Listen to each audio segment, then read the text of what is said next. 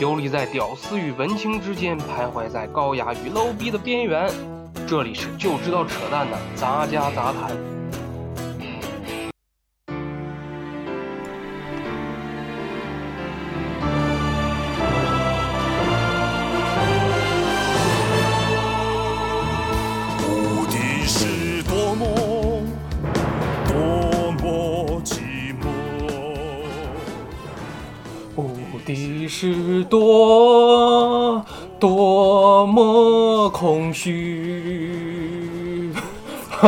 好了好了好了，不唱了，太恶心了哈。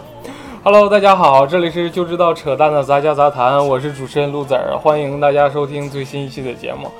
呃，这过完年了哈，大家也都该上班上班了，然后我们的节目也开始正常更新了哈。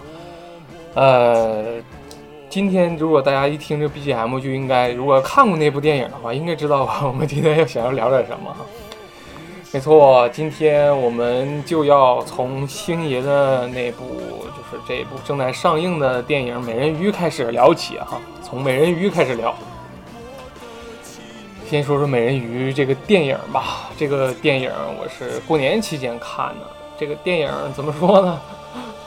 没想到，真是万万没想到啊！哎呀，这个电影没想到一下子一个不小心就成了华语的票房第一，没想到超过了，应该说是顺利的超过了呃那个《捉妖记》啊，然后拿得了现在是截止在我录音的这个时候已经是三十亿的票房了，还是很牛逼，可喜可贺的啊。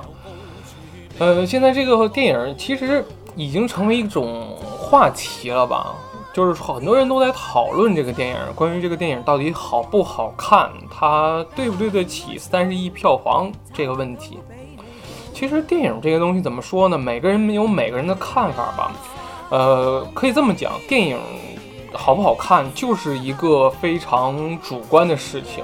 呃，没有一个所谓的客观的影评。真的就是没有客观的这个事儿，就是个人喜欢，就是萝卜白菜各有所爱嘛。你喜欢，你就是怎么都爱；你不喜欢，怎么都不喜欢，就是这么简单。就是这个在很多事情都是这样的，就是有一些什么娱乐明星也都是这样。你要喜欢他，你就死忠粉，爱死他了；不喜欢他，就是不喜欢。呃，星爷这个人物，这个人也是这样的。周星驰他所有的电影，就是可能是。怎么说呢？在，呃，七十年代末或者是八十年代出生的人，就是所谓的七零后、七零后末和八十八零后吧。呃，在整个他们就是包括我这我吧，就是我们在成长的这个过程当中，就是对星爷的电影是非常非常可以说是有感情的吧。呃，应该说我们可以这么讲，就是看着星爷的电影长大的一批人。所以说，对于周星驰这个人和周星驰他的电影来说，我们的感情也是比较特殊的。我是这么评价周星驰这个人和他的电影的，其实他就是两个非常极端的情况。就是说，如果你喜欢周星驰，那你就是爱的疯狂，爱的痴狂。就是比如说像我这样，就是我是非常非常喜欢周星驰，喜欢星爷的电影。所以说他拍什么片子我都非常喜欢看，就哪怕是那一部非常非常被人恶评的《长江七号》，我也觉得那部片子其实还不错。当然，你可以说那部片子烂，我也会有我自己的观点。就像我在节目刚开始说的，就是电影这件事情是非常主观的，我就是说它好，你能把我怎样？好了，接着说一下，就是说。周星驰这个《美人鱼》，《美人鱼》这个电影啊，怎么说呢？我可以这么说吧，它不是周星驰我最喜欢的电影，它也不是周星驰我个人认为最好的电影。但是呢，它能夺得就是说华语票房呃第一的这个位置，历史现在历史第一。我可以说它是一个机缘巧合也好啊，还是它是一个。反正它是一个综合的一个问题吧，就包括上一部周星驰的电影《西游降魔》，其实就已经可以看出来，周星驰在拍完《功夫》之后，拍完《长江七号》之后，就是说他逐渐逐渐的开始跟内地的，就是说影视公司合作嘛，然后在内地市场越来越看重，越来越宣传越来越大，可以看出他才是这个真真正正是什么叫票房影响力，就是周星驰是一个很具有票房影响力的一个人，所以说可以这么讲，进到电影院里去看这部电影。真的都是冲着周星驰这三个字去看的。比如说我就是，我在过年期间是领着我的父亲、母亲，我们三个人一家三口去上电影院看了一下。嗯，我父母其实。他们之前不太上电影院看电影嘛，然后那场还是个 3D 的。然后我在看完电影之后呢，还问了一下我的父亲还有母亲，他们看完这个电影的感受。他们整体的感受说这个电影还行，挺好看的，蛮不错，3D 效果挺好。哎，这个我觉得就是一个问题的所在。他对于一个不太经常看电影或者是不是影迷的一个人来说，其实这部电影。还算不错，就说明他从一个呃电影的角度来讲，其实还算及格。嗯，有一些有些人不喜欢这个电影，但是我问了他，就是说这部电影是不是烂呢？就是说他们还认为这部电影还不是说到达烂的地步，可能认为一般的原因，可能是因为他们对周星驰这个人和他的电影期望值过高，所以说这个有一个反差。有些人就会觉得，就是说我期望太高了，如果没有达到我的预期，所以说，呃，就感觉会差一点。但是，呃，我个人认为周星驰这部《美人鱼》的电影还是很不错，非常凸显出他的无无厘头的那个风格。举个例子，就是说在，呃，开场的第一幕场景的时候，就是说在那个博物馆里面。很多人会觉得那部那那那个场景非常的无聊，非常的尴尬。其实你们没有注意到，就是说，其实那个才是真真正正的无厘头，就是只有周星驰才能把无厘头玩到那个地步。你可能会觉得很尴尬，就是他就是你可以理解为是一个冷笑话那种感觉，就是冷笑话，有人会觉得不好笑，但是有人非常喜欢冷笑话，但你也不能说冷笑话是有问题的，对吗？呃，那部内幕我反而会觉得那个。他那个整个电影镜头的运用啊，还其实还蛮好的，正好是那个是周星驰他常用的一个梗。至于这个电影里面那些演员的表演呢，我只能说是中规中矩吧。就是说邓超呢，他一直都是那种自从《分手大师》完了之后，演完之后他就一直是逗逼风格，一直在逗逼逗逼，所以说这一部呢就彻底的逗逼了。然后女主角林允呢，怎么说呢？呃，她良好的继承了所有星女郎不会演戏的这一光荣传统。真的，这个真的是几乎是所有的性女郎都是不太会演戏。咱们可以举例哈，比如说啊，在嗯《长江七号》里的，就是在那个这个这个这个美人鱼里面也出演了那个叫张张雨绮，哈，就这个这个这个妹妹不是这个姐姐，就是。她就是不会演戏，她从《长江七号》里就不会演戏。然后呢，我们再说说《功夫》，《功夫》里的黄金圣衣啊，黄圣依，黄金圣衣不会演戏，对吧？然后就是青女郎，就只要是他是挖掘出来的一个新人哈，真的都不太会演戏。就是甚至我可以再往前推，比如说我最喜欢的周星驰的那部电影《喜剧之王》，《喜剧之王》里面张柏芝不会演戏。啊，就是就是周星驰，他的那个选出来的新人的女明星，就所谓的星女郎，真的没有太多会演戏的。所以说这部林允真的她不太会演戏。但是咱们必须说哈，林允其实长得还挺好看的，就是她那个整体的那个气质还不错啊，还还你懂，挺有料的哈。嗯 嗯，然后我们还是。说说回这个电影哈，就刚刚我不是说电影是非常主观的嘛，下面我就跟大家分享一个比较主观的一个一个短评吧，一个影视短评，它是由我的那个我们节目的那个内容编辑啊，东东风同学哈，东东风同学，然后他主笔写的，然后给大家简单的分享一下吧。呃，东东风他的这个主题是标题是这么说的哈，说有品质的华语电影啊都该得满分。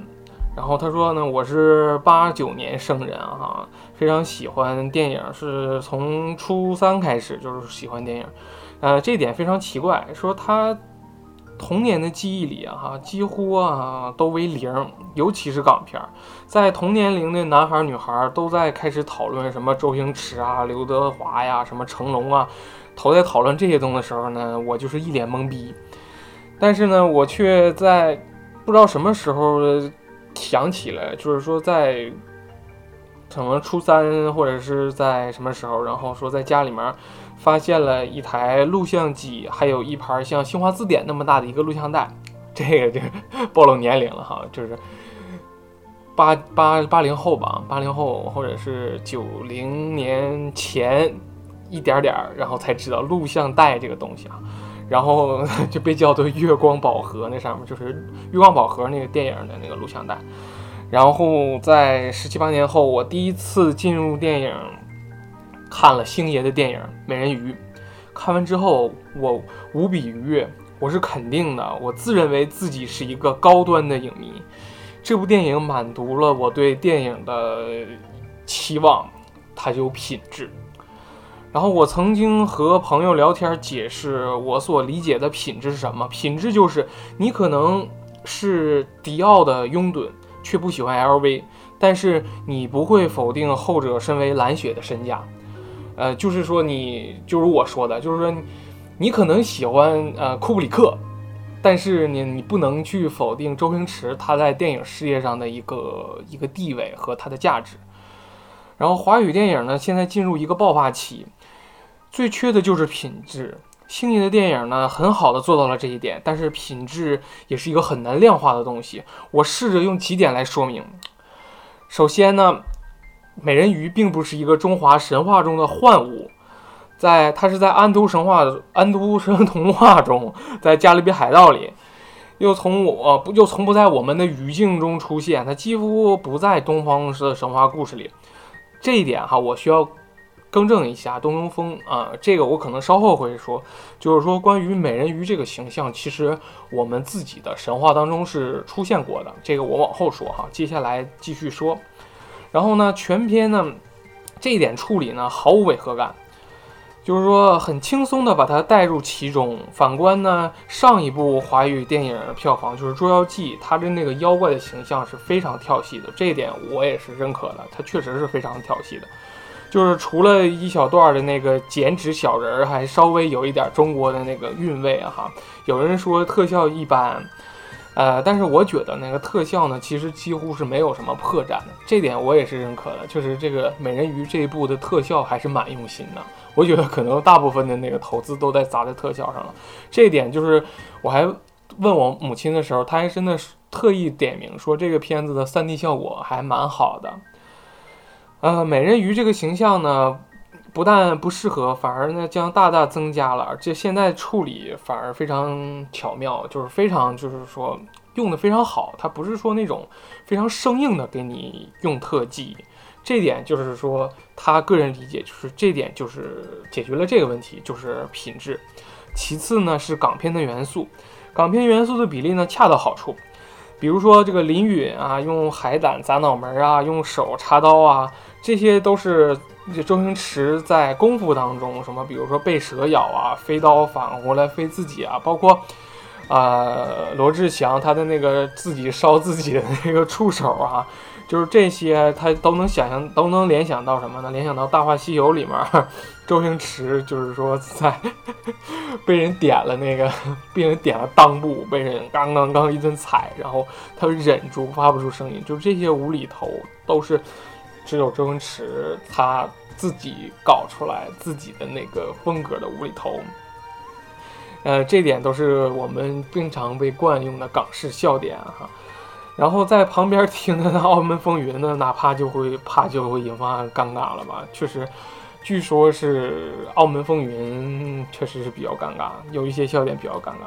然后，但是在《美人鱼》这个电影里面，大家就可以肆无忌惮的那个笑，就是因为大家都知道这是周星驰的电影，周星驰的电影就是这种无厘头，所以说他在电影他的电影情节里面出现什么特别夸张的场景，我们都认为它是合理的，这就是周星驰。再呢，就是一个合拍电影，就是泯灭所谓的那个港台片儿，或者说根本就没有合拍片这个概念的一个大华语电影时代的一个背景下，就是说。一个成长于香港土壤的一个天才，在自己执导的一部片子当中，保留了我们对他电影或者是对港式电影当中的一个记忆的亮点，是非常非常恰当、非常非常深情的。就是说，所以说这一点，我们真的值得会心一笑。这个问题就是也是解决了，就是解决了品质的问题。然后呢，还有关于演员。就是说演技啊，就是太远了，但是说表现更合适。就是说一个大导演的能力啊，哈，在一定程度上就是反映他在选角上。就是比如说张艺谋选了巩俐，选了章子怡；就是说，比如说李安挖掘了汤唯，或者是又火了章子怡；比如说。吕克·贝松是怎么把娜塔莉·波特曼啊给挑出来的？比如说斯皮尔伯格是怎么样贝尔当时还是一个小孩去演了《太阳帝国》那样一部电影？就是说关于娱乐圈啊绯闻呐，就是就是这种事情。就是已经太司空见惯了。就是说，大导演呢，就是往往是创造明星。就是林允呢，是美是真的美，就是美的超然脱俗。就哪怕呢，他 没有就是说邓超那么逗逼，也没有那么啊露怯哈，但是他也没有就是张雨绮就是那么美艳那么霸气，就是那么性感啊。但是呢，他在这个位置出现，其实。还蛮合适的，当然，我个人认为他的演技确实烂，这也是解决一个品，这也是品质的问题啊。嗯，当然作为一个中规中矩的故事哈，星爷编导都是捋得非常顺溜，而且呢捋得非常顺滑，就是说观众啊就是这个顺毛捋，你得顺着往下捋。所以说，你要是说圈钱呢，说他江郎才尽呐都行。但是呢，在电影院里看到最后一幕，就是一人一鱼过得幸福，就是说有一种什么感觉呢？有一种就是说诺兰在蝙蝠侠末章的时候，猫女与蝙蝠侠就是说大隐隐于市的那种淡淡的感觉。其实我觉得这点东东风写的非常好哈，真的是非常非常好。呃，他说他要喷的是吴亦凡客串转粉啊。怎么说呢？就这么回事儿吧。然后，但是呢，他还是会说说小时候啊，就是看《还珠格格》，大人也都是嫌弃那个赵薇，嫌弃的要命啊。就是说，但是现在呢，你看赵薇不也成了人生赢家吗？这个什么保不准啊，十年后这个吴亦凡呢，也成了九零后眼中的人生赢家。这个谁又说得准呢？对不对？其实我觉得吴亦凡自从 演完老炮儿之后，其实我并没有那么烦他了。其实还好。最后哈，总结一下，总之呢，他要说的就是品质，这是华语电影啊非常稀缺的一个东西，却又是那种虚无缥缈、只可意会不可言传的一个东西啊。能提供这种东西的只有人，周星驰呢就是这样的人，美人鱼呢就是这样一个片子，我给他满分儿，瑕疵的部分呢。我将用爱来填满，哎，说的非常好。所以说这个片子就是这样的，就是说，如果你要是喜欢，如果你要是爱，你就是像我对这个编辑东东风所说的这样，就是就是用爱来填满它的瑕疵，good，满分，完美。呃，咱们电影说的差不多了哈，说完了关于电影这个想法和一些个人的看法。然后呢，咱们来说关于美人鱼这种生物哈，在电影当中呢，其实有这么一个理论，就是说，其实呢，美人鱼跟人类啊，其实是同样的祖先，都是来自于猿猴啊，就只不过那个时候呢，有一些猿猴啊，就是说进入了海里，然后呢，这个两足就变成了鱼尾。这个并不是周星驰这个电影里面首创哈，这个其实是之前是有这种说法的。呃，在有一个有一部书当中，叫《自然历史》当中曾经提到啊，说就是说这个这个古代猿猴啊，是是是，就跟那个这电影里面提到的是一样的，说古代猿猴有一些就是说。上了地面嘛，有在地面直立行走。有一些呢，就是由于地壳变板块的变化呀，然后就进入了大海，然后就长出了鱼尾。这也是一种有趣的说法。关于美人鱼这种说这种生物啊，就是说大家比较熟知的，可能它都是呃来自于西方神话当中，就是一种美丽的生物。在西方神话当中，就是说。我们都知道，就是说众所周知的美人鱼的故事啊，包括安徒生童话当中提到的美人鱼当中的故事。但是其实很少有人知道，其实美人鱼这种生物，其实在我们中国的神话故事当中，或者是在一些书籍的记载当中呢，其实是有提到的。呃，简单说一下啊，就是说关于美人鱼这种生物，在我国古代的第一部所谓的第。呃，地理典籍也好啊，或者是博物志也好啊，在那个《山海经》当中，其实已经有记载了。在《山海经》啊，《北次三经》当中，其实就有这样一个记载，说：右东北二百里，曰龙侯之山东，无草木，金呃多金玉，决绝之水出焉，而东流注水于河，其中多人鱼。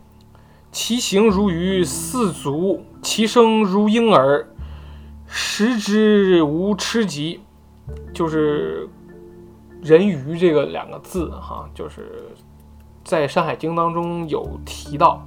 然后呢，在郭璞注《山海经》当中呢，有这样标注说：“或曰，人鱼即泥也。呃，既沾而四足，声如小儿啼。”就是说，这个人鱼啊，它的这个郭璞的理解呢，可能是大泥，就是我们所说的那个娃娃鱼。然后呢，但是在呃《太平广记》当中呢，其实又有另一种记载，在《太平广记》就是《恰文记》当中啊，有这样一段记载说：海人鱼，海人鱼，东海有之，大者长五六尺。状如人，眉目、口鼻、手爪、头皆美丽女子，无不具足，皮肉白如美玉，无鳞，有细毛，五色轻软，长一二尺，发如马尾，长五六尺，阴形与丈夫女子无异。临海及寡多取得，养于池藻，交合之际与人无异，亦不伤人。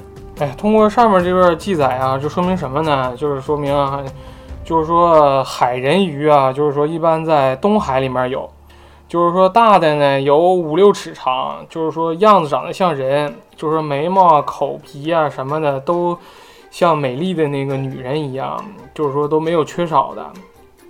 然后呢，皮肉呢像那个玉石一样白皙，然后身上没有鳞，但是呢有细毛。然后呢，那个毛发呢分五六种颜色，然后呢又软又轻，然后那个毛长了一两寸，头发呢像马尾那么长，然后呢五六寸，就是说那个阴部啊长得跟男人和女人都是一样的，所以说呢靠海边的那些渔夫的那个寡妇啊，一般都去上海上去捕捉那个人鱼，然后在那个池子里面养。养完了，然后交交河时候呢，和正常人就是没什么两样，所以说就是不伤人，就是这么回事儿。关于人鱼的记载啊，还有中国古代当中另一部那个典籍当中也有记载，就是在《甘宝搜神记》里面有记载。呃，甘宝在《搜神记》十二卷里有这样的记载啊，说南海之外也教人，水居如鱼，啊不不会织机，其眼气则能出珠。什么意思？就是说，在南海外面，就是有一种叫鲛人呢，他们呢在水里面呢居住，像鱼似的。然后呢，他们眼睛哭泣啊，能出出像珍珠一样的，就是说东西也比较神啊。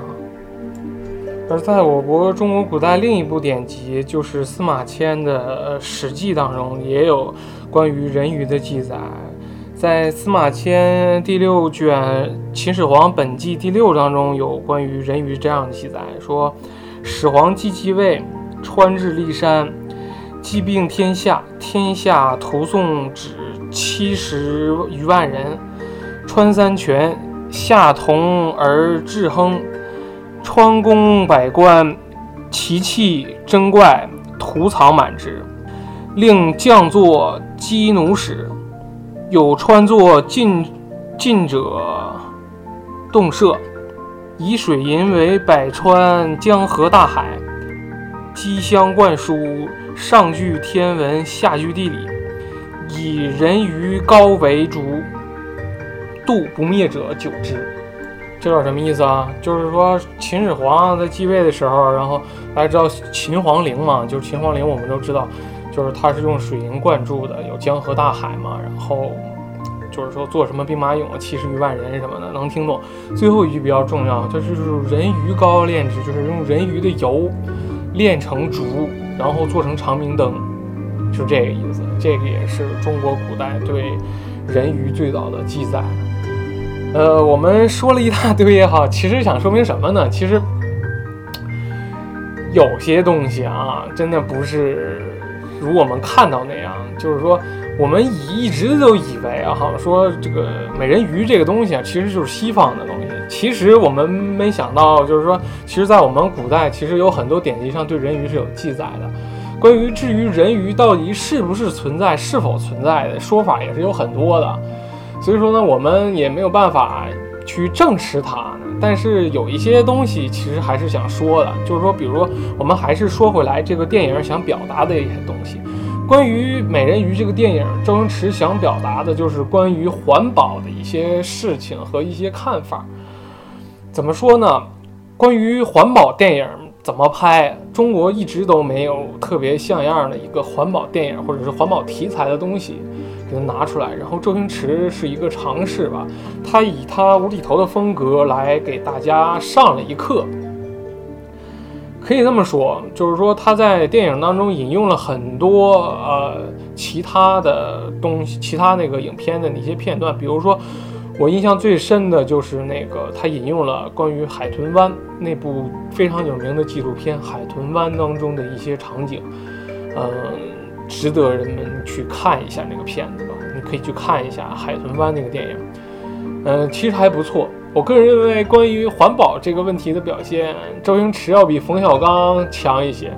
冯小刚在那部呃《私人定制》当中，最后强行的扯到了环保问题上，有点令人尴尬。嗯，周星驰这一点还做得不错。呃，可以这么说吧，周星驰这部电影还是可以一看的。它并没有想象当中那么烂，你，呃，需要一个平和的心态去看一看，还是不错的。嗯，时间也差不多了，然后基本上就到这儿了。欢欢迎大家继续收听杂家杂谈啊。最后需要说一下，就是说，由于我的节目可能常规节目更新不是频率那么高，所以说，啊，我请了我的朋友，也是。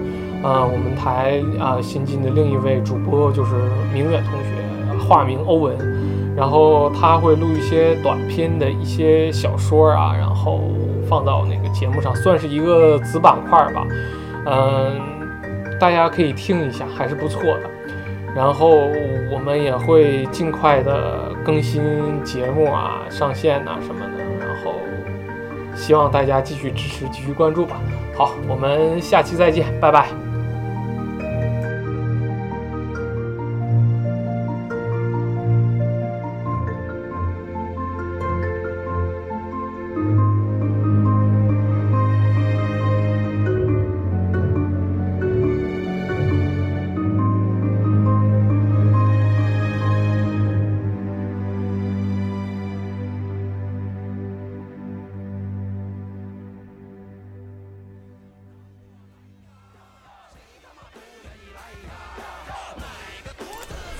如果你喜欢我这个节目呢，就可以到苹果的 Podcast、荔枝 FM 啊、网易云音乐啊，都可以评论点赞。然后呢，如果要是呃对我这个人很感兴趣呢，大家也可以关注新浪微博黑爱的黑手起家，然后呃，欢迎大家给我留言。最后说一句哈，喜马拉雅太傻逼了，大家不不要用这个平台了哈，就这样，拜拜。